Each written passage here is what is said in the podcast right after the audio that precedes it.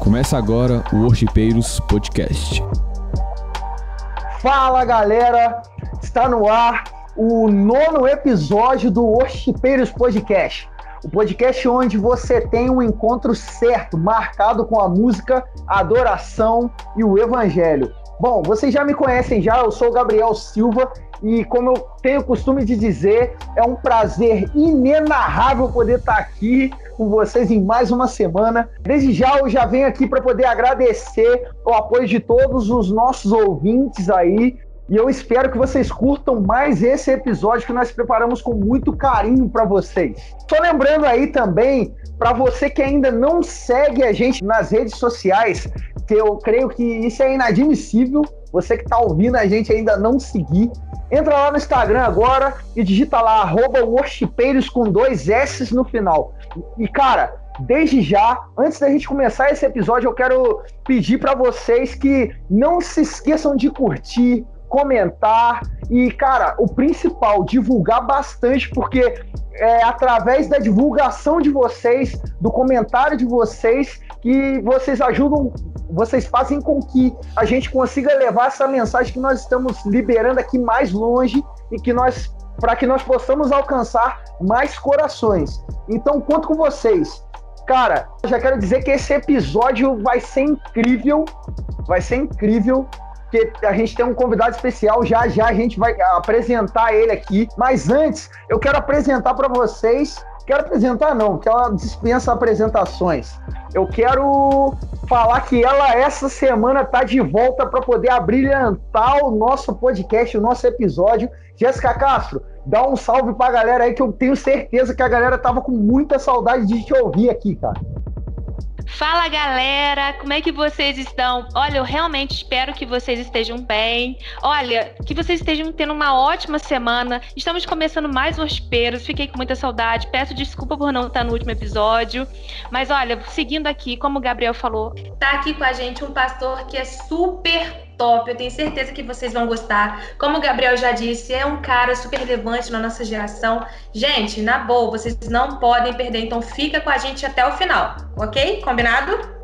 Então, cara, esse cara, desde o primeiro momento que eu ouvi o último CD dele, que já já a gente vai falar dele, é um CD incrível e, cara, desde já já quero recomendar você para ouvir, pelo amor de Deus. Que, cara, poucos na nossa geração têm tanta propriedade para poder compor mediante a palavra de Deus. É meio que a Bíblia cantada, cara. E isso é raro na nossa geração e esse cara é sensacional, cara. Diretamente de João Pessoa, hoje está aqui com a gente o pastor Marco Teles, cara. Ele é pastor, produtor, enfim, pastor, se apresenta aí para a galera poder te conhecer um pouco mais aí. Olá, olá Gabriel, olá Jéssica, todo o pessoal do Worshipeiros, eu estou muito feliz de estar aqui. É, eu sou de João Pessoa, Paraíba, aqui no Nordeste, esse lugar maravilhoso que Deus abençoou com uma brisa gostosa e água de coco barata. É, eu sou formado em teologia pelo Instituto Bíblico do Betel Brasileiro e faço filosofia pela Universidade Federal da Paraíba, além de ser casado com Monique, é, termos, ao longo dos nossos 10 anos de casamento, temos tido três filhos, dois dos quais estão aqui conosco, um o Senhor levou para ele. Ah, eu sou diretor do coletivo Candeeiro, no qual Deus me deu muitos outros filhos também, né? Ali, é, juntamente com, com meu querido amigo Felipe da Guia, a gente dirige um coletivo de artistas, né? O coletivo Candeeiro acaba sendo um selo musical do Nordeste e a gente produz e dirige é, artistas, compositores cristãos, é, autorais do Nordeste todo. Então a gente tem artistas da Paraíba, de Pernambuco, Rio Grande do Norte, Bahia, Aracaju, Piauí, uh, enfim, é, todo canto que você possa imaginar de, de Nordeste tem, tem um artista nosso que está que está sendo incentivado, motivado e distribuído pelo Coletivo Candeeiro. Ah, e também é, faço parte do Teologueiros, que é um canal no YouTube, ah, junto com o Douglas, onde a gente é, é metido a, a, falar de teologia de forma prática e aplicada, uh, descomplicada, né, na vida da na vida cristã do dia a dia. Então é um pouquinho disso aí. Ah, eu esqueci de, de, de comentar também que eu sou autor de dois livros, né? Eu lancei em 2019 o livro Vida Após o Gospel, é, e lancei agora em 2020 o, o, o, livro A Décima Marca, Uma Igreja Saudável Sabe Cantar. Ambos lançados pela Box 95. Uau, cara, é, pastor, sensacional, de verdade. Todas as coisas que você falou que você faz, todas as coisas que, que têm sido relevantes para o reino, sabe? E como eu tenho certeza, eu não conhecia tanto sua história, as pessoas que estão aqui também pos, podem não conhecer. E como a gente disse no início, isso vai ser muito válido em nossas vidas, sabe? Ver você ativamente na obra, ver como que o evangelho, ele é puro e ele é simples. Não tem que ter mira coisas mirabolantes quando é só você fazer coisas para amar o próximo, e isso que eu tenho certeza que você tem feito. Como você disse que tem um canal de teologia para ajudar e descomplicar a vida. Obrigada, eu já agradeço em nome de muita gente. Obrigada por isso. Então, pastor, desde já, seja muito bem-vindo ao Worshipeiros Podcast. É uma honra poder estar te recebendo aqui. E vamos para cima. Vamos falar desse tema aí. O tema de hoje é um tema que mexe um pouco, é um tema extremamente atual e um tema que é muito pontual para a nossa geração. O tema de hoje, do episódio de hoje, é fé versus razão.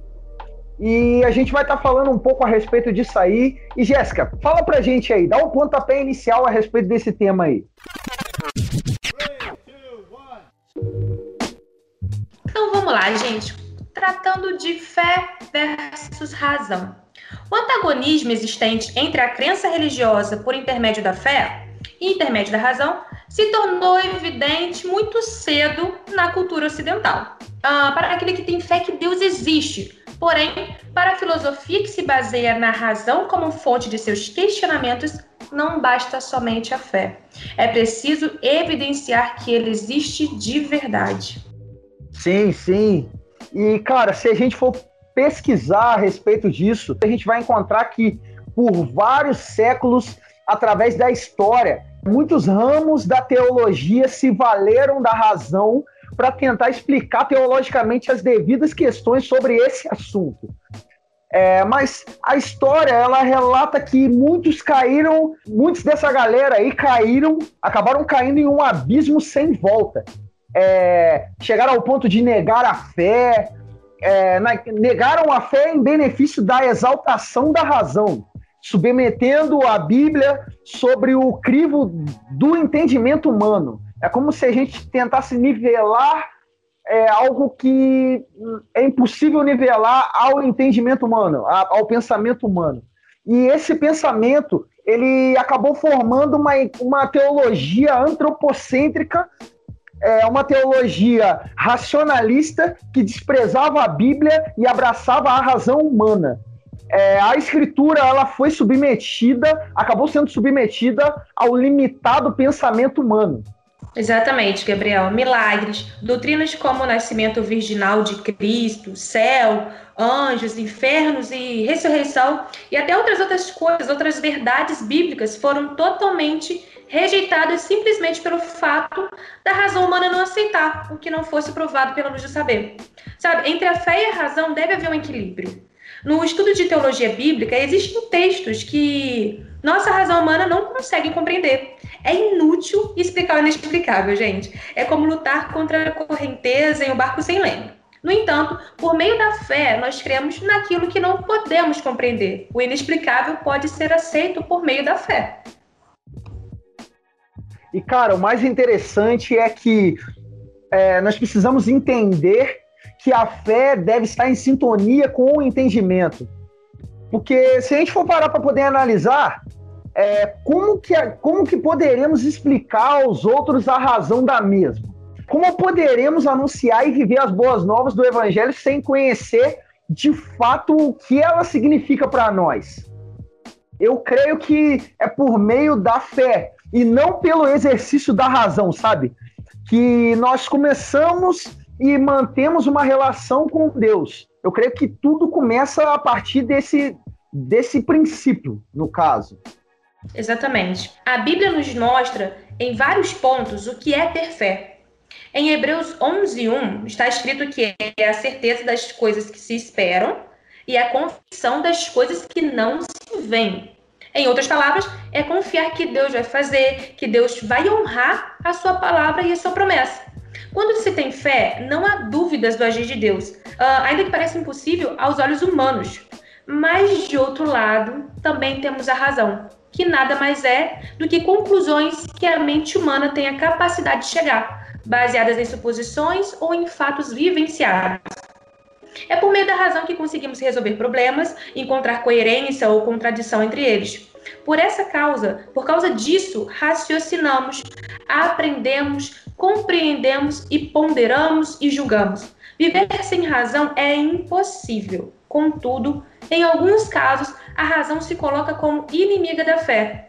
Isso porque está sempre tentando anular nossa confiança em Deus e nos encorajar a confiarmos na inteligência humana. Então, pastor, seguindo esse princípio de diferença, é, a fé e a razão, elas são incompatíveis? Então, com relação a, a essa pergunta que, que, vocês lançam aqui primeiro, eu acho ela muito bacana porque ela vai, é, vocês, vocês acabaram citando é, o texto áureo sobre fé das Escrituras, né, que é o texto de Hebreus, capítulo, é, capítulo, primeiro, capítulo 11, verso 1. Esse texto de Hebreus que vai falar para a gente sobre a fé, né, que vai dizer, olha, a fé é a certeza das coisas que se espera, a convicção das coisas que não se veem, né? Esse texto é muito importante, ah, de fato, quando a questão ah, em jogo é a nossa fé, né? É a razão da nossa fé quando a gente for, é, quando é para entender fé. Na verdade, é o versículo que melhor conceitua a fé. Né? Ele sintetiza o sentido de fé dentro das escrituras, né? A fé é a, certeza das coisas que se esperam e a prova do que não se vê. É um conceito muito bem elaborado, muito bem fechado pelo autor aos Hebreus, que é um autor desconhecido, a gente não sabe quem é, agora, o que a gente precisa entender, embora seja uma frase muito, muito fechadinha, embora exista nela um conceito muito amarrado sobre fé, né, e isso é muito positivo para a discussão, é, é, por trás desse conceito existe todo um desdobramento que precisa ser explorado. Né? Quando o autor aos Hebreus uh, chega aqui no capítulo 11, no verso 1, a dizer isso, né? Ora, fé é a certeza das coisas que se espera, a prova do que não se vê.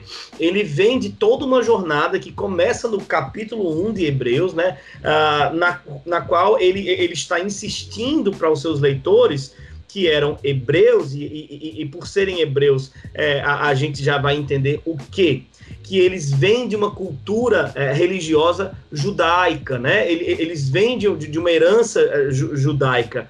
Então, os seus primeiros leitores, os leitores da carta aos Hebreus, eles eram os admiradores, né, os seguidores da, da, Uh, da, da Torá, eles conheciam Moisés, eles, eles entendiam a história inteira de Israel, era é, é, é esse pessoal que, que, que conhecia de cor e salteado, né, e chegava a ponto de venerar, obviamente, a história judaica que nós também conhecemos, só que hoje um pouco mais distantes deles, né?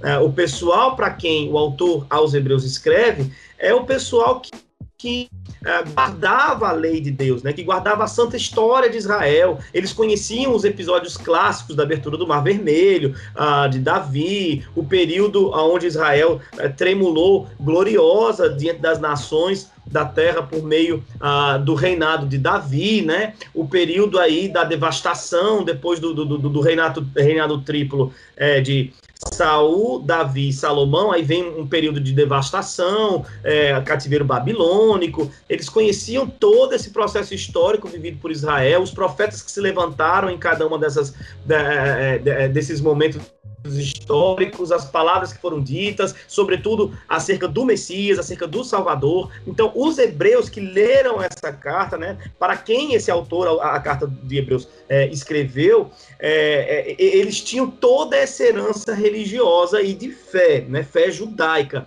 E o autor aos hebreus, ao escrever essa carta para eles, intencionava é, questionar, tá? Questionar exatamente a âncora da fé daquele povo, né? Aquelas pessoas estavam habituadas configuradas, condicionadas a acreditarem em uma religião baseada nestes sinais, baseadas, baseada nestes nomes, né? Haviam alguns nomes santos entre eles. Moisés, Abraão, Davi, e até mesmo haviam anjos, né, que, que eram cultuados por causa da, da, da própria, da, da, própria história do povo de Israel. Houveram momentos icônicos nos quais anjos apareciam para dar mensagens, para conversar. Então, dentro do judaísmo, entre os hebreus, havia inclusive uma categoria deles que, que, que, que, adorava, né, que venerava, fazer culto a anjos. Então, o autor aos Hebreus tem uma bomba na mão para resolver, porque ele vai dizer, gente, vocês agora entendem que tudo que aconteceu na antiga aliança tem a sua consumação, a sua explosão última, o seu significado último na pessoa bendita de Cristo Jesus. Vocês entendem isso? E, e, e se isso é verdade, se Jesus é o cumprimento, é, é, o ápice, né, é o ponto final de toda a história de Israel, é, o que vivemos antes é sombra e deve ser abandonado. E o que, e o que temos para adiante agora é Cristo e Cristo somente. Então, né, a, a carta aos Hebreus ela vai ser é, é, conhecida entre os estudiosos e os teólogos como a carta da supremacia de Cristo. Então, ele vai colocar ao longo de todos os capítulos, desde o capítulo 1, Cristo superior a Moisés, e isso para o hebreu, para a gente ler isso é beleza. A gente fala, não, claro, Cristo é superior a Moisés. Mas para um hebreu ler esse, esses primeiros capítulos, nos quais é, é, Moisés é colocado como inferior, como subjulgado à figura de Cristo, que veio depois de Moisés, né?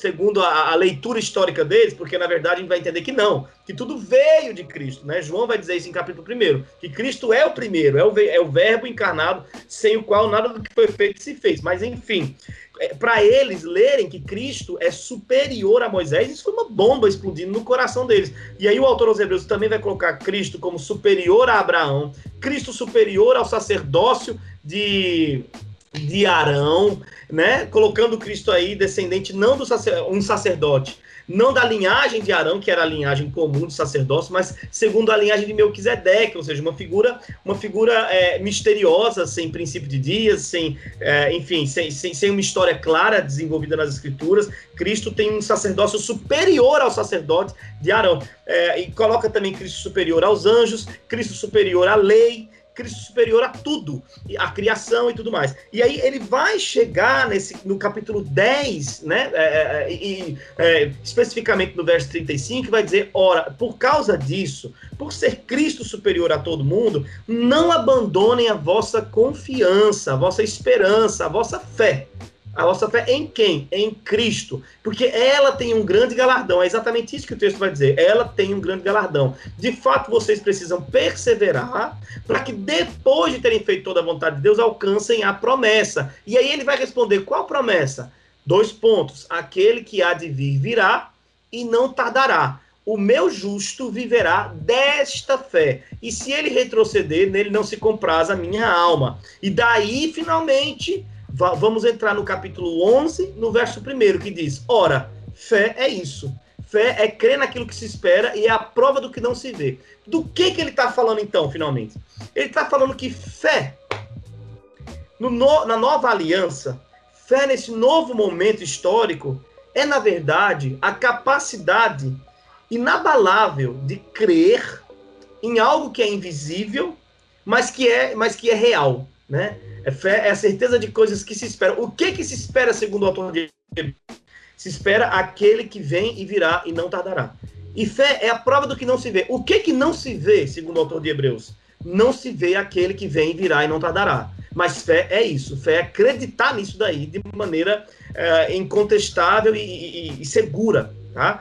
Então, é, essa pergunta que você faz é, a fé e a razão são incompatíveis? Veja, eu acabei de demonstrar para vocês que, segundo o texto de Hebreus, capítulo 1, verso 11, que é o texto áureo sobre fé, existe todo um argumento racional para a nossa fé, né? Existe todo um, um desenvolvimento, um, um embasamento é, é, é cognitivo para a nossa fé. A nossa fé não é um salto no escuro, né? É, não é de todo um salto no escuro. Existe um aspecto da nossa fé que nos convoca a um salto no escuro. A gente vai falar certamente sobre isso nas próximas perguntas. Mas nós precisamos entender que o que a Bíblia propõe para nós, enquanto cristãos, acerca da nossa fé, ela, é, é, é, ela, ela nos propõe de forma concatenada, de forma cognitiva. Existe um desenvolvimento muito lógico, um traçado lógico e racional para a nossa fé. Nós podemos crer de forma segura do ponto de vista racional. Pastor, incrível, cara, incrível essa definição. E, cara, uma das coisas também que a gente tem vivenciado é ouvindo o senhor falar, e a gente vivencia, vivenciaram no passado e, e hoje também a gente vivencia, é algo em comum que eu vejo, é o problema entre a fé e a razão, que eu creio que é uma questão tão antiga quanto nova também. É algo tão arcaico quanto atual. É que é algo que atravessa toda a história da humanidade, chegando a discussões e análises é, mais contemporâneas. É perfeitamente possível que por vias de por vias racionais de análise a razão alcance sem nenhum prejuízo as verdades reveladas ou as verdades teologais da fé. Então, pastor, é, para que não fique dúvida nenhuma pairando sobre a cabeça da galera que está ouvindo a gente, eu queria que você falasse um pouco sobre o que é ou qual é a diferença entre a fé e a razão bíblica. Explica isso aí para gente. Beleza, então vamos lá. Uh, antes de mais nada, eu acho que para trazer essa questão, para tentar ampliar essa questão, né? É, fazer uma espécie de reflexão sobre isso, né? É, é, sobre qual é a diferença entre fé e razão na Bíblia, a gente precisa citar, antes de mais nada, o texto de 1 Pedro, uh, 1 Pedro 3,15, né? O, o texto de 1 Pedro 3,15 vai dizer para a gente o quê? Estou abrindo aqui para ler para vocês exatamente como diz o texto. E ele vai dizer: uh, estejam sempre prontos para responder a qualquer que lhes pedir a razão da esperança que há em vocês, né? Então, é, é muito importante a gente começar a, a desconstruir esse paradigma né, que foi levantado sobre existir um conflito dentro da teologia e dentro da Bíblia, né? é, entre razão e fé. Não existe um conflito, tá? Pelo menos do meu ponto de vista, entre fé e razão. Eu acho que esse conflito ele vai se, se, se, se configurando, ele vai, ele vai tomando forma, né, na, dentro da igreja. É, criando aí um cisma entre cristianismo e ciência, ah, sobretudo a partir do século XVIII, com o iluminismo, né, se fortifica muito no século XIX, ah, com, a, com, com, o pós-iluminismo, né, com os efeitos do iluminismo sobre a sociedade, a coisa do racionalismo vai ganhar, vai ganhar forma, o criticismo vai ser um, uma, uma é, uh, um sistema de leitura da, da, dos escritos sagrados, sejam esses escritos cristãos ou não, e, e, esse criticismo, que vai ser um sistema de leitura dos escritos sagrados, vai trazer algum tipo de, é, de problema, né? E esse problema vai, pode ser resumido assim, né? Fé e razão não tem, não tem, é, não tem é, como dialogar, não existe uma briga entre fé e razão. Então veja, mas se você for para as escrituras, você vai, vai ver que lá dentro, dentro dela mesmo, esse conflito, esse cisma não vai existir. Uh, vide o texto que eu estou citando aqui, né? 1 Pedro 3,15, aonde Pedro vai, vai instruir os seus, os seus leitores a que não tenham essa, é, é, é, essa, uh, essa reticência de elaborar racionalmente, né? Uh, os pontos de sua fé. Né? Ele vai dizer. Uh, é, estejam sempre prontos, sempre aptos para responderem a qualquer um que lhes pedir a razão da esperança que há em vós. A razão, razão aqui, né? Razão, vamos focar nessa palavra. Para qualquer um que lhes pedir a razão da esperança que há em vós. Então, para Pedro, não há nenhuma briga entre razão e fé. Para Pedro, existe é, facilmente uma possibilidade de expressar a razão, a racionalidade, a razoabilidade da nossa fé. Né? É, é, então, mais uma vez repito, isso vai ser um problema que vai ser configurado, né, que vai, vai tomar forma ao longo da, da, da história, sobretudo a partir do iluminismo no século XVIII. Tá? Então, é, dentro da Bíblia, o que eu posso dizer sobre a diferença entre fé e razão é que, na verdade, embora exista sim uma explicação muito racional para nossa fé, e essa explicação nos foi dada, inclusive, pe pe pelo nosso próprio Deus, que poderia nos fazer um convite para que crescemos nele de várias formas, né, por vários viés, por vários, é, vários caminhos, mas desde o começo houve um, um, um, um esforço divino em se apresentar ao homem por meio de cognição. Né? Uh, sobretudo, precisamos nos lembrar novamente do texto de uh, João, o Evangelho de João, que começa dizendo que no princípio era o Verbo. Então, ao dizer que no princípio era o Verbo, João está fazendo uso aí de, de um termo uh, grego, né, que é o termo logos, utilizado amplamente na Grécia pelos filósofos antigos e que, e, e, e que faz um, uma, uma que faz uma referência, tá? Que faz uma referência à razão, faz uma referência à razão. Então, quando ele diz que no princípio era o logos, João está dizendo no princípio a razão, no princípio o verbo, no princípio existe a explicação, a ciência, a sabedoria está lá, né? E, e, e essa razão, essa, esse verbo, essa, essa, é, é, essa organização perfeita das coisas, né?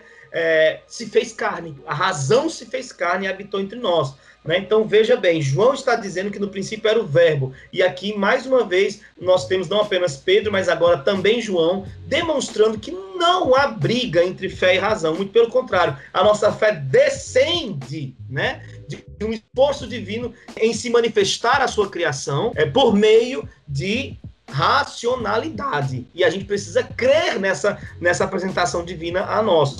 Aí, outra coisa que a gente precisa lembrar também é que Deus construiu para nós, né? Deus é, é, configurou para nós uma coisa que nós hoje chamamos de Bíblia, né? E a Bíblia é um livro, é um livro de palavras, é um livro racional, é um livro cheio de conhecimentos científicos dos mais variados, embora o conhecimento científico não seja a razão deste livro, tá? A Bíblia não é um livro sobre ciência, mas a Bíblia contém conhecimento científico, né? É, é, é e aí, dos mais variados, por exemplo, a Bíblia contém é, inúmeras é, categorias literárias, né? A Bíblia contém poesia, a Bíblia contém narrativa, a Bíblia contém é, parábolas, a Bíblia contém historicidade, né? Uma narrativa literária histórica. A Bíblia contém uma, uma, um outro, uma outra categoria literária chamada de é, literatura apocalíptica, né? Que é uma categoria muito bem específica. No Antigo Testamento nós temos o livro de Daniel, no Novo Testamento nós temos a Apocalipse e alguns textos do próprio Evangelho, né? Então, uh, tudo isso é conhecimento científico e tudo isso nos foi apresentado por Deus, porque a Bíblia é o livro de Deus. Então, veja, se, você, se a pergunta é o que é ou qual é a diferença entre fé e razão na Bíblia, beleza, existe uma diferença entre fé e razão, mas o que não existe é uma briga, tá? Não existe uma desassociação, não existe um cisma entre fé e razão.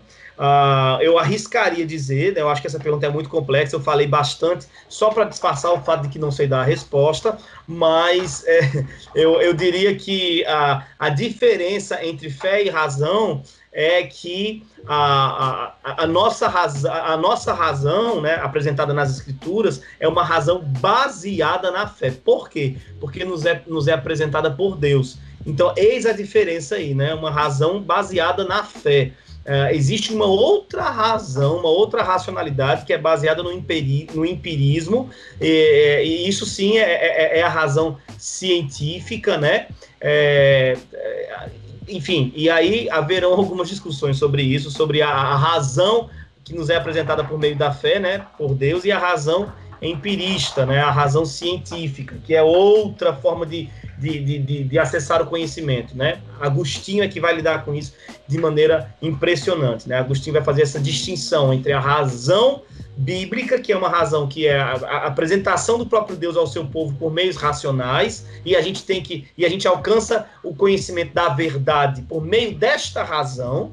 E existe uma outra razão para Agostinho, que é a, a, razão científica, o empirismo, que nos é apresentado por meio da, da, da, dos sentidos do corpo, né? E aí essa é, é, é, ele gera desconfiança sobre essa. Enfim, é aí que a coisa vai que o circo vai começar a pegar fogo, mas vamos para frente. Olha, pastor, te ouvindo falar, eu acho que eu tenho lido a minha Bíblia errado. Certeza que eu estou lendo ela de forma errada, já estou anotando várias coisas aqui. Muito legal, de verdade, de verdade mesmo. Estou assim, batendo um pino minha cabeça, está fervendo aqui de informação que você está lançando. Eu espero realmente que quem esteja ouvindo a gente também esteja assim, surtando com as informações, porque Deus é Deus de detalhes e eu tenho certeza que Ele está falando com todo mundo. Glória a Deus. Mas a gente precisa seguir, senão a gente faz virar vigília, né? É, entendendo que agora eu realmente entendi que não existe conflito dentro da Bíblia entre fé e razão, mas algo que aconteceu com a razão foi que o pecado, por causa do pecado, ela foi distorcida. A razão foi distorcida por causa do pecado.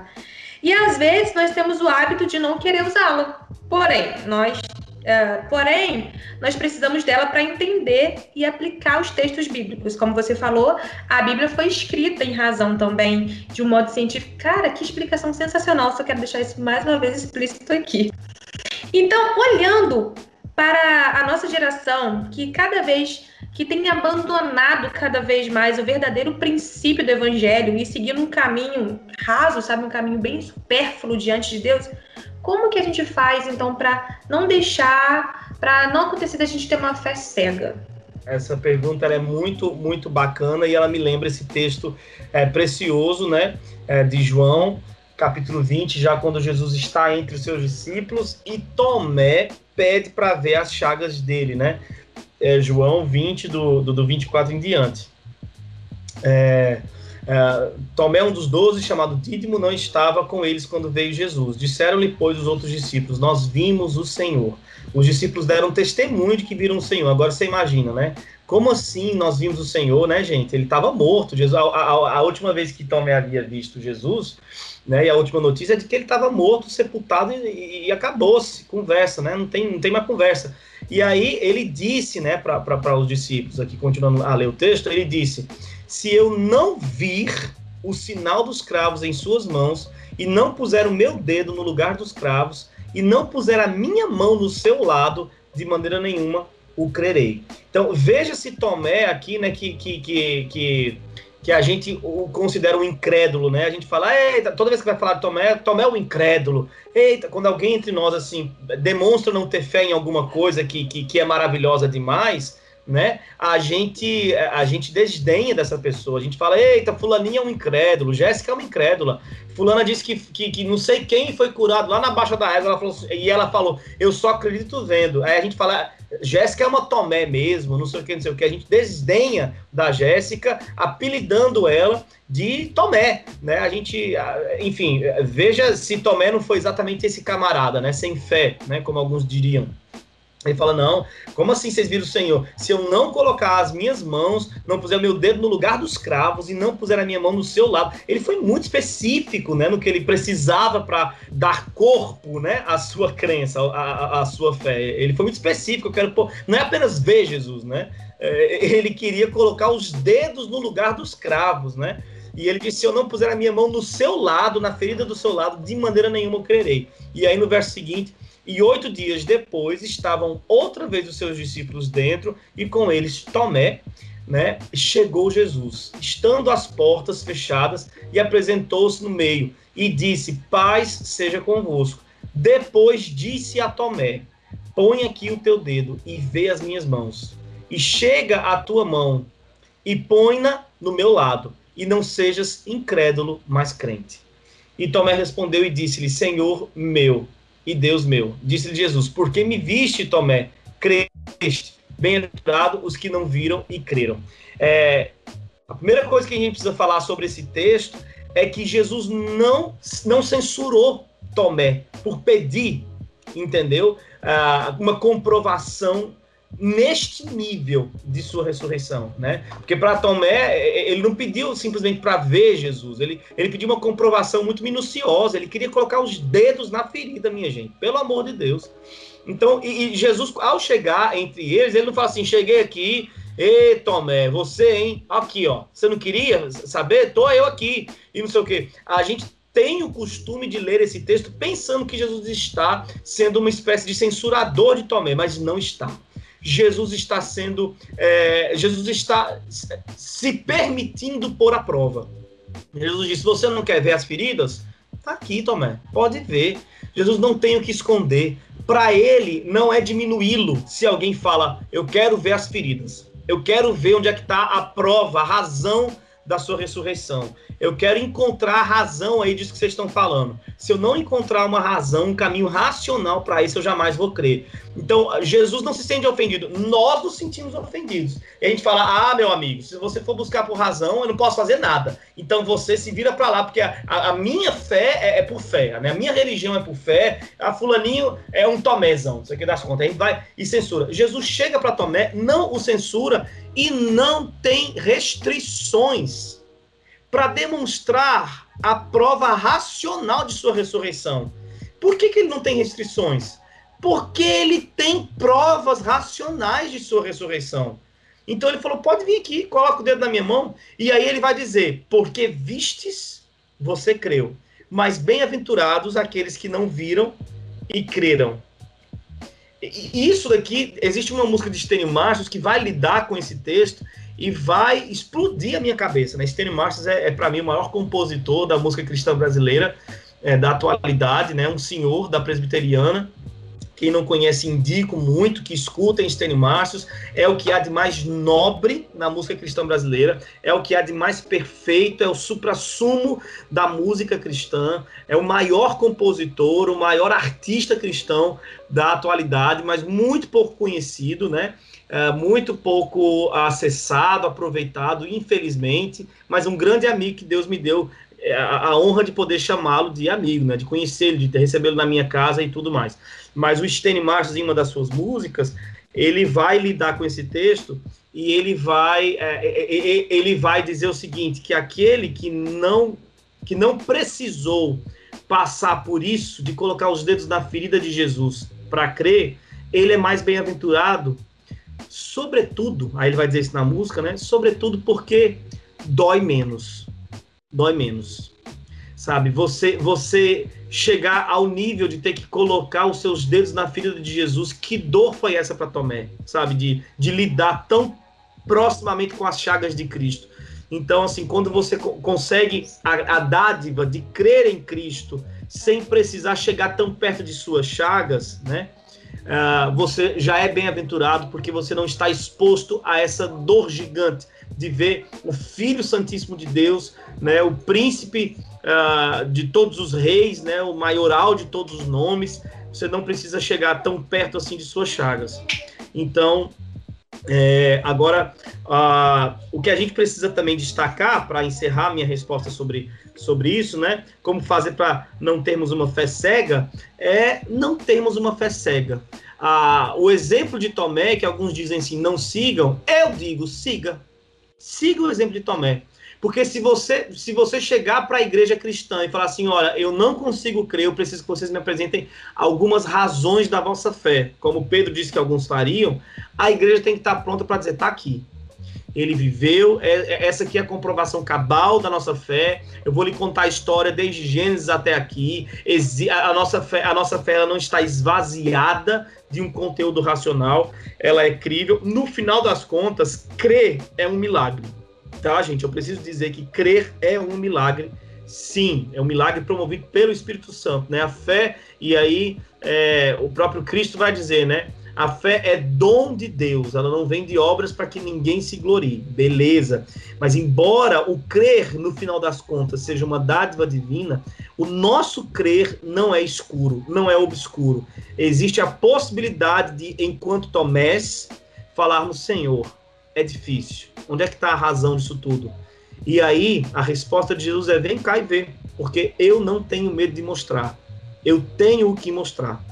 Entendeu? Então, eu acho que é por aí que a gente consegue ah, começar a desenvolver uma fé um pouco mais é, racional. Eu acho que essa cultura do. Ah, não venha perguntar a razão da nossa fé, não. Não venha. É, tem que crer e é uma, uma, uma fé cega, não sei o quê. Eu acho que isso começou pela. É, é, é, a cultura disso aí começou por conta de, de boa parte dos nossos é, oficiais, dos nossos pastores não terem estudo mesmo, né? Não terem. É, e eu nem falo de estudo formal, às vezes eu falo até do estudo do estudo caseiro mesmo, sabe? Da coisa devocional, não terem é, é, intimidade com as escrituras, não tem intimidade com o evangelho que a gente prega, que a gente ama. E aí, por causa disso, é mais fácil dizer assim: não, tem que crer cegamente, porque razão que você não vai encontrar. Pois é, no caso de Cristo, também encontrou. No caso de Paulo, também existe Romanos aí, tantas outras cartas que demonstram tanto que ele estava pronto para dar razão da nossa fé. No caso de Pedro, igual, no caso de João, igual.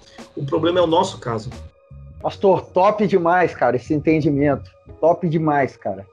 É, é, quando a gente começa a entender algumas coisas, igual é, eu creio que a gente está tendo aqui uma. A galera que está ouvindo aí, vocês e a gente que está aqui gravando, nós estamos sendo privilegiados de poder estar tá tendo, entre aspas, entre aspas, uma mentoria com o senhor aqui a respeito de vários assuntos.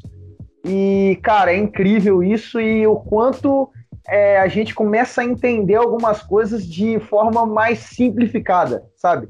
A forma como o senhor explica é muito simples de entender e eu creio que, cara, tá rolando um brainstorm aqui hoje, uma tempestade de ideias.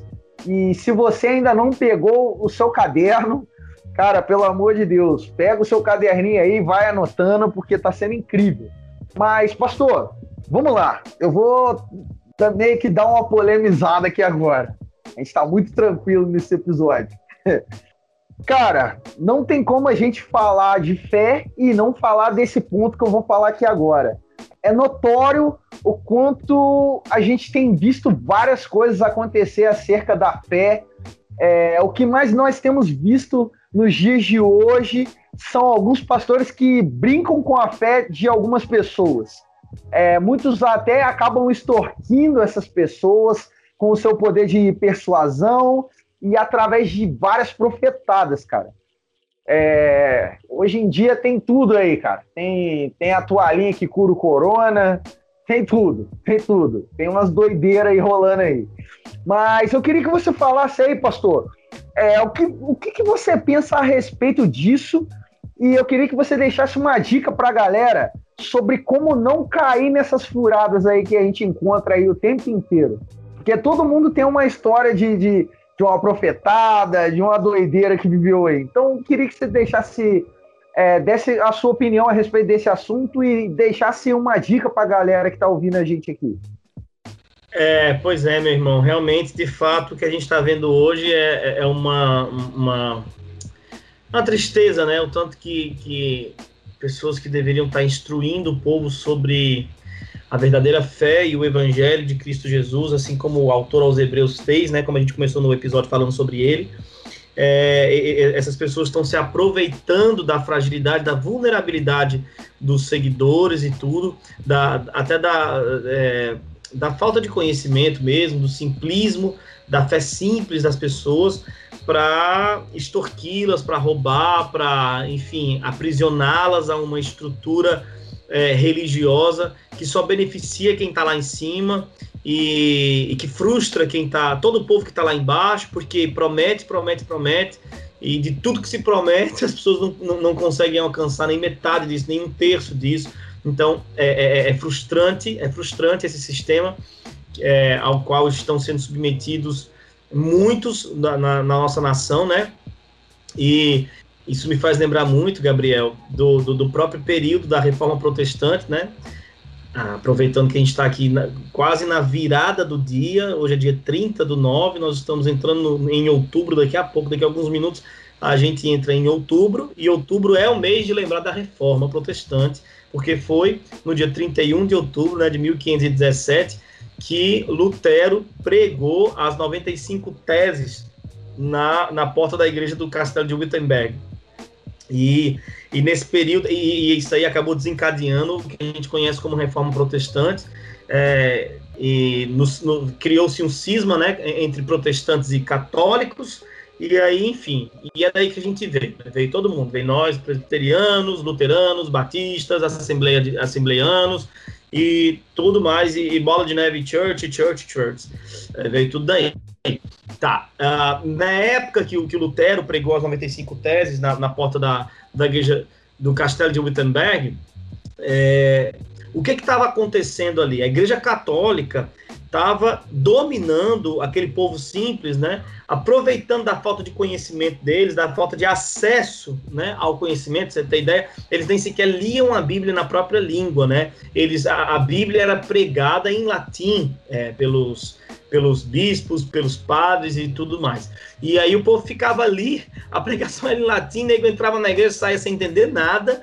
Uh, e depois, enfim, vivia uma vida sem totalmente em, discordância do que as escrituras propõem, porque sequer sabiam qual era a vida que as escrituras propunham. E o que os padres falavam para eles, o que a Igreja Católica Romana falava para eles, né, exigia deles, demandava deles, era muito pesado, né? A coisa das é, das indulgências, né? Olha, você tem que pagar para conseguir tal bênção, você tem que é, pagar aquilo ali para conseguir aquilo outro, uh, até para tirar negro do inferno, né? Os outros pagavam, é, era uma cobrança de indulgência fora do comum.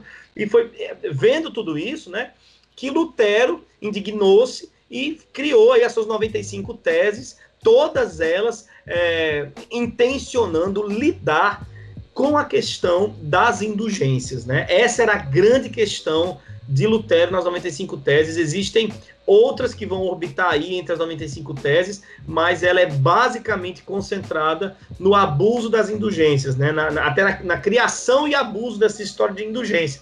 E aí hoje a gente olha enquanto cristão e a gente fala, ah, porque os católicos erraram tudo e, e Lutero foi lá e fez criou-se o cisma, hoje a gente é protestante, a gente é diferente da igreja católica. Não é. Voltamos para o mesmo ponto, né? Volta o cachorro para o seu vômito.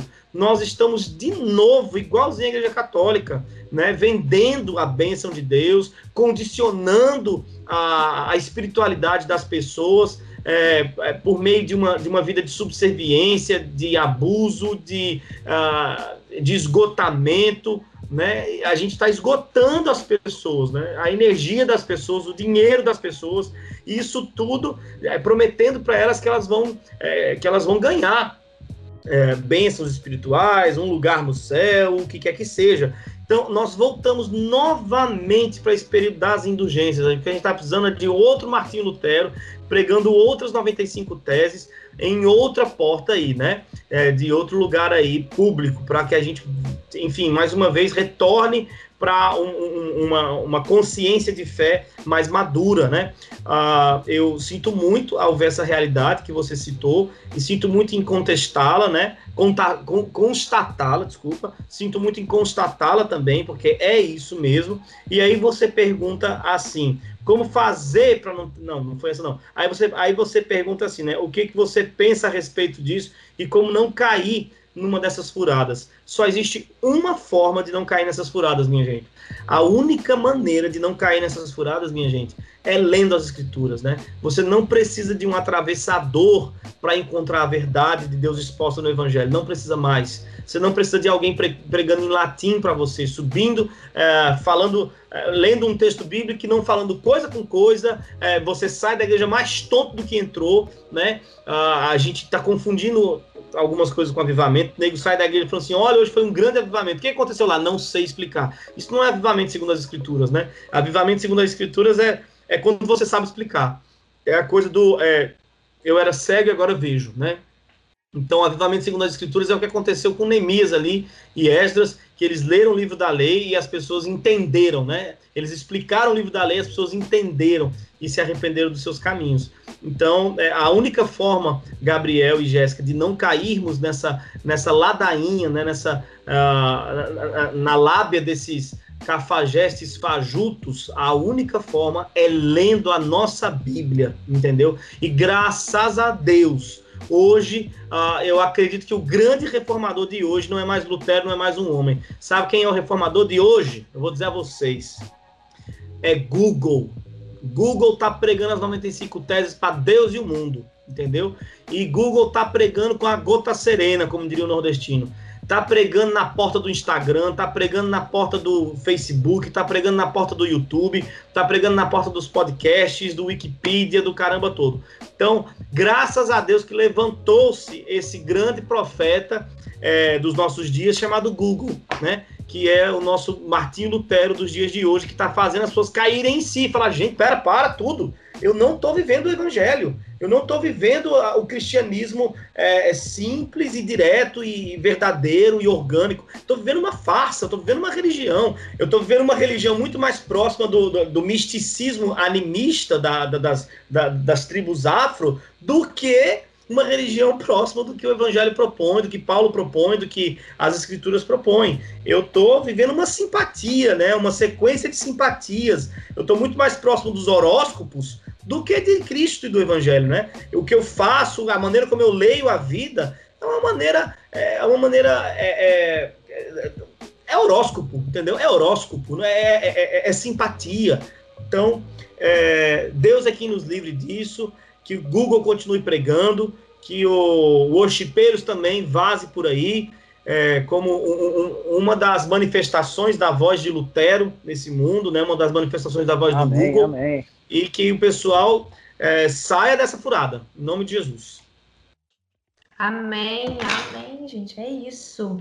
É isso. Foi é, bem bacana do jeito que você falou, pastor, que você falou, de a gente estar tá voltando, né, à época das indulgências que eram cobradas, as taxas para ser salvo, para tirar do inferno. E uma coisa que a gente pode parar para perceber é que a gente só tem voltado porque pessoas não querem estudar porque igual hoje você acabou de falar, o Google está em livre acesso para qualquer pessoa. Hoje a gente tem Bíblia em qualquer idioma que você quiser, você vai conseguir uma Bíblia traduzida. Então, o povo está pecando mesmo por falta de conhecimento. E ele não tem conhecimento porque não quer conhecer, não é falta, não é porque não tem acesso, porque realmente não quer conhecer. E porque não, por esse não querer conhecer, a gente está deturpando as verdades. Igual você nos explicou hoje que a Bíblia ela também é baseada na razão. Jesus teve razões para mostrar, ele não tinha o que esconder. O verbo, a gente tem aprendido que a Bíblia ela tem razão para nos mostrar, mas porque eu não quero estudar, porque eu não quero conhecer, eu tenho deturpado essa razão e tem virado um conflito de ideias. A gente tem colocado a razão contra a fé, quando isso a gente já aprendeu que não existe. E aí eu penso que tanto a filosofia, aí tanto quanto a filosofia quanto a religião, elas estão tentando explicar o mundo segundo os seus próprios princípios, já que está tudo deturpado, cada um tem tido a sua própria visão, o seu próprio princípio e a sua própria metodologia. Apesar das intenções, as duas terem a mesma intenção, as conclusões e a maneira que tem sido obtida, elas têm sido muito diferentes. Então, é, olhando para esse lado que a gente tem visto que está tudo muito maluco, como que a gente consegue conciliar? Como que o cristão deve conciliar a fé e a razão? Como que a gente acha o equilíbrio nisso tudo? Essa pergunta, Jéssica, que você fez, né, falando que tanto a filosofia quanto a religião estão é, tentando explicar o mundo segundo os seus próprios princípios, isso é muito bacana e, de fato, é, é, é, é observável mesmo, né? E, e aí você pergunta como é que o cristão deve conciliar a fé e a razão, como é que a gente encontra esse equilíbrio aí no meio é, da filosofia e da religião.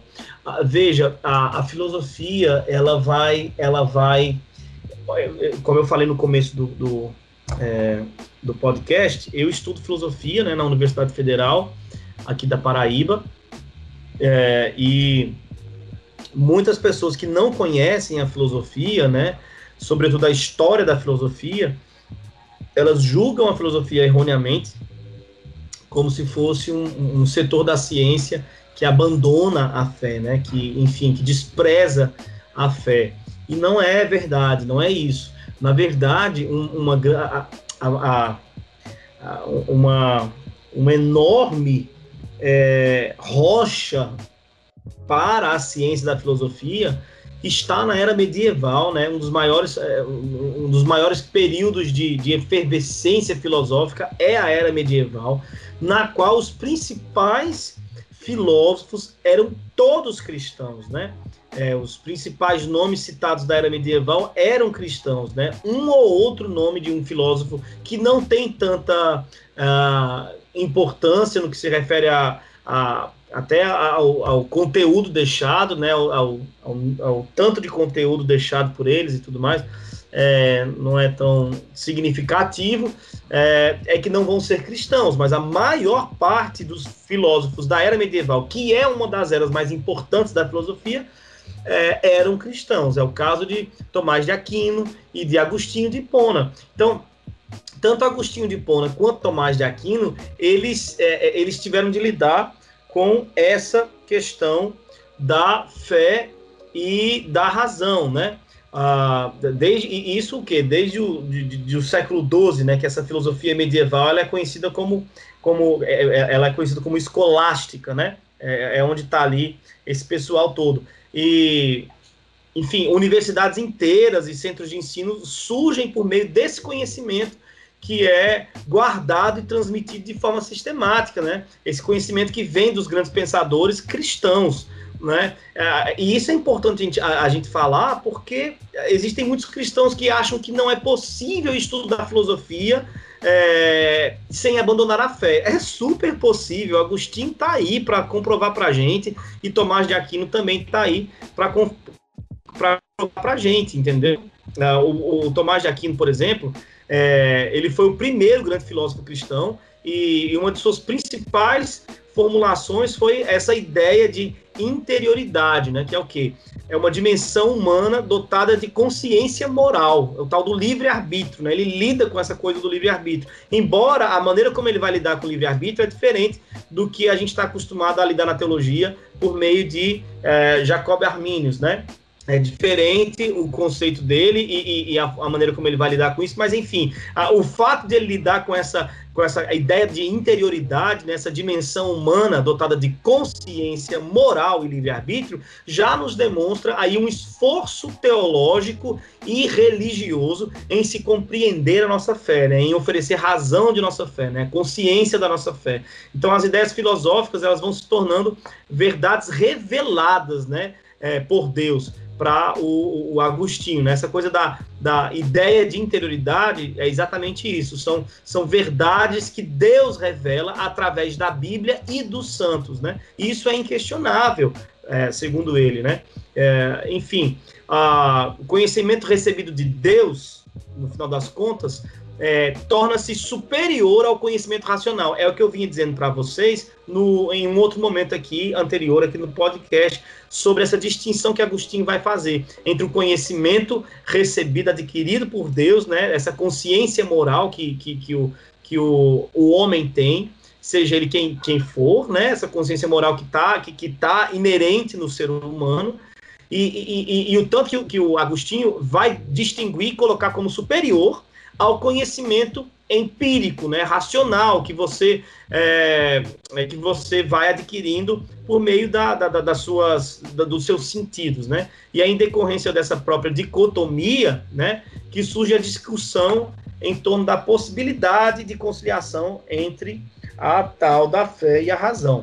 Enfim, é, é, para tentar concluir um pouco sobre isso aí, a, a, coisa da filosofia e da religião, quando, quando você coloca assim, como encontrar o equilíbrio no meio disso tudo entre filosofia e, e, e razão, é, é, também uma pergunta muito difícil, porque equilíbrio é um ponto muito difícil de você encontrar, né? Você vai tentar equilibrar alguma coisa em cima de outra, você leva um tempo até achar qual é o ponto exato para tornar as coisas é, é, em uma justa medida, né? Para para é, deixar as coisas confortáveis em uma justa medida, assim, é muito difícil.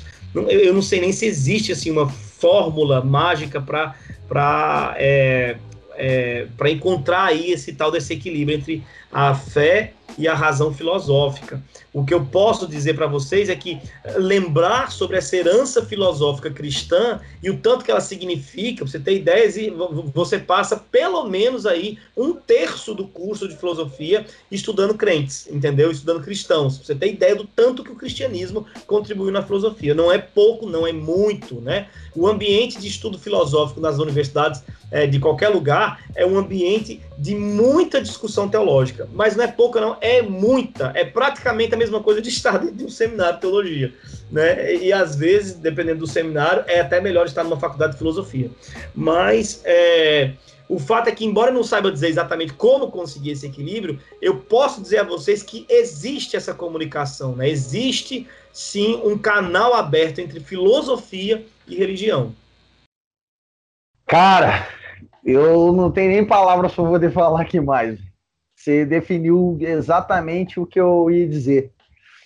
É, eu creio que a gente meio que tenta complicar tudo, enquanto está tudo bem elaborado e, e, debaixo do nosso nariz. É, cabe só a gente entender algum, alguns princípios, algumas coisas e parar de complicar e cair dentro do que já está bem debaixo do nosso nariz. Cara, infelizmente, e eu digo infelizmente mesmo, a gente está terminando mais um episódio do Worshipeiros. Pastor, é um prazer inenarrável poder estar tá te recebendo aqui. Você é um cara incrível. É, o, o, o, conhecimento que você derramou aqui para a gente aqui, como eu disse há um pouco tempo, há pouco tempo atrás aí na entrevista, cara, de fato foi meio que uma mentoria nós estamos aqui sendo privilegiados de poder estar tá recebendo um conteúdo tão bacana. E isso porque quando estava off, você ainda falou, cara, não é um assunto que eu domino. Quando for que você domina, então, não quero nem ver. cara, é um prazer inenarrável poder estar é, tá aqui gravando esse episódio. Creio que vai ser o primeiro de muitos, claro, se o senhor topar. E eu quero que o senhor já é, dê as suas considerações finais aí. Eu quero que o senhor fale um pouco a respeito das suas redes sociais, aonde a galera te encontra. É, quero também que você fale um pouco a respeito do, do CD, do seu CD, esse CD que eu falei no início do episódio, que, cara, pelo amor de Deus, gente, tá incrível, incrível. Pelo amor de Deus, saindo aqui desse episódio aqui, vai lá dar uma olhada lá. Ele vai falar o nome do, do, do álbum, é, vai falar o nome das redes sociais, enfim, Fala aí, pastor, pra gente. Beleza, gente. Ó, se vocês quiserem é, continuar interagindo, levantando perguntas e qualquer coisa mais que queiram esclarecer sobre tudo que foi falado aqui, eu tento é, a, a, a, pulso, né, e tenho conseguido, com a graça de Deus, responder sempre todo mundo que, que me chama no direct do Instagram. Ah, é, se, se, de alguma forma você conseguir meu WhatsApp, não tenta, porque o WhatsApp eu já entreguei a Satanás. Mas o Instagram, Deus tem me dado graça e eu tô conseguindo responder todo mundo. Às vezes demora um dia, dois ou três, mas eu, eu vou chegar lá na sua pergunta, eu vou chegar lá na sua questão, ou simplesmente na sua fala e vou dar um, um, um alô para você também. É, você pode me seguir no Instagram, é Marco Teles, né? Teles com dois L's, Marco Teles. É, no Twitter também eu tô lá. No Facebook também, é, tecnicamente eu estou lá, mas eu nem visito o Facebook, eu não sei nem se alguém mora mais lá, né? Se tem vida no Facebook mais. Mas, é, enfim, estamos lá também. E ah, o CD que o, que o irmão está falando aqui, que o Gabriel falou, né? O álbum Doxologia Primitiva, que saiu recentemente, é, me é muito caro, eu, eu, eu enfim, sou muito feliz por tê-lo feito.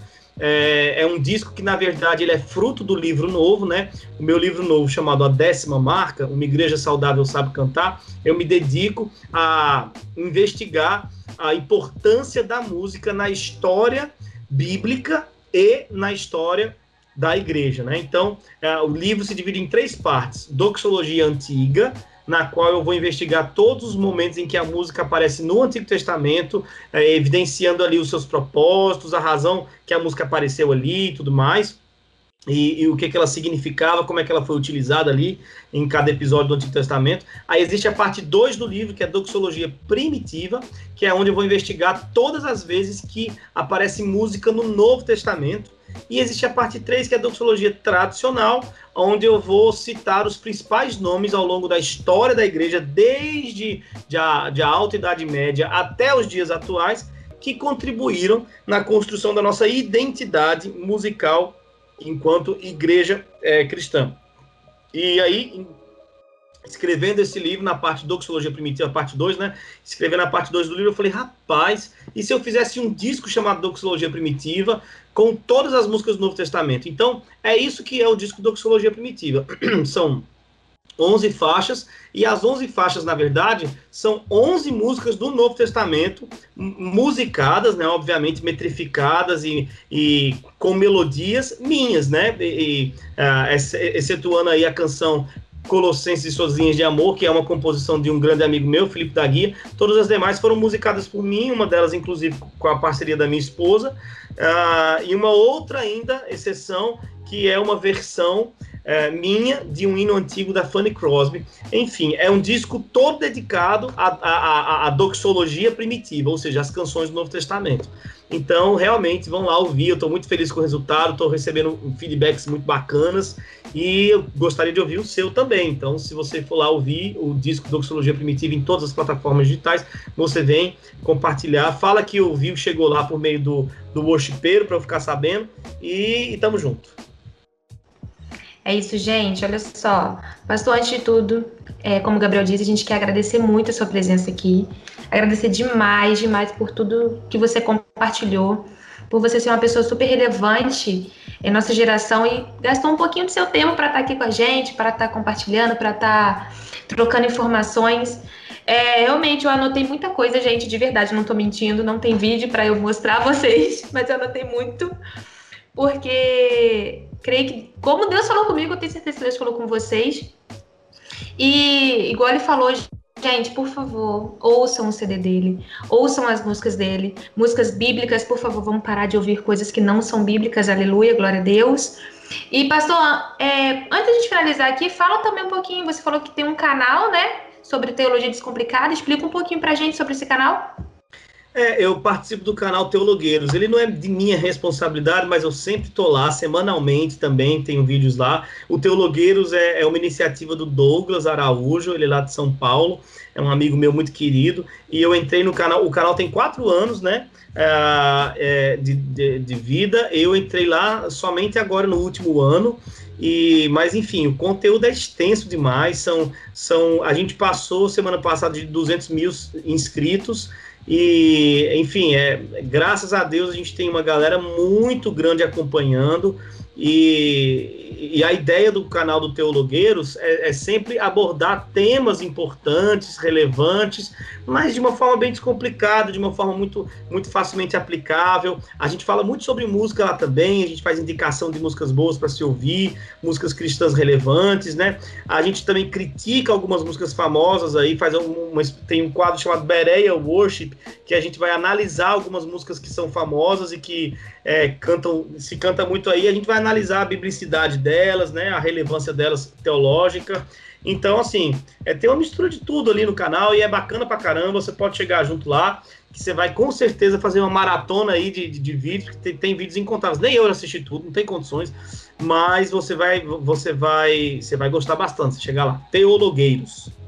Beleza, então, gente, fica a dica, olha só, vamos seguir o canal lá, vamos aprender da Bíblia, porque a Bíblia está disponível, graças a Deus, porque o Evangelho está disponível. Uh, ah, para quem está escutando, quem ficou com a gente até aqui até no final, gente, se você ainda não segue o Orchipeiros lá no Instagram, corre lá, arroba Orchipeiros com dois S, ok? Compartilha com seus amigos, curte, comenta, fala com a gente o que, que vocês estão achando desses podcasts, porque a nossa maior intenção é realmente abençoar vidas. Então, nós queremos saber as vidas que estão sendo abençoadas e o que, que a gente pode melhorar. Gente, vamos conversar, entendeu? Muito obrigada mais uma vez, pastor. Muito obrigada por tudo, por essa noite. E é isso, eu agradeço a atenção de cada um que chegou até aqui. E a gente fica para a próxima, ok, galera? Espero vocês no próximo episódio de Worshipeiros Podcast. Até mais!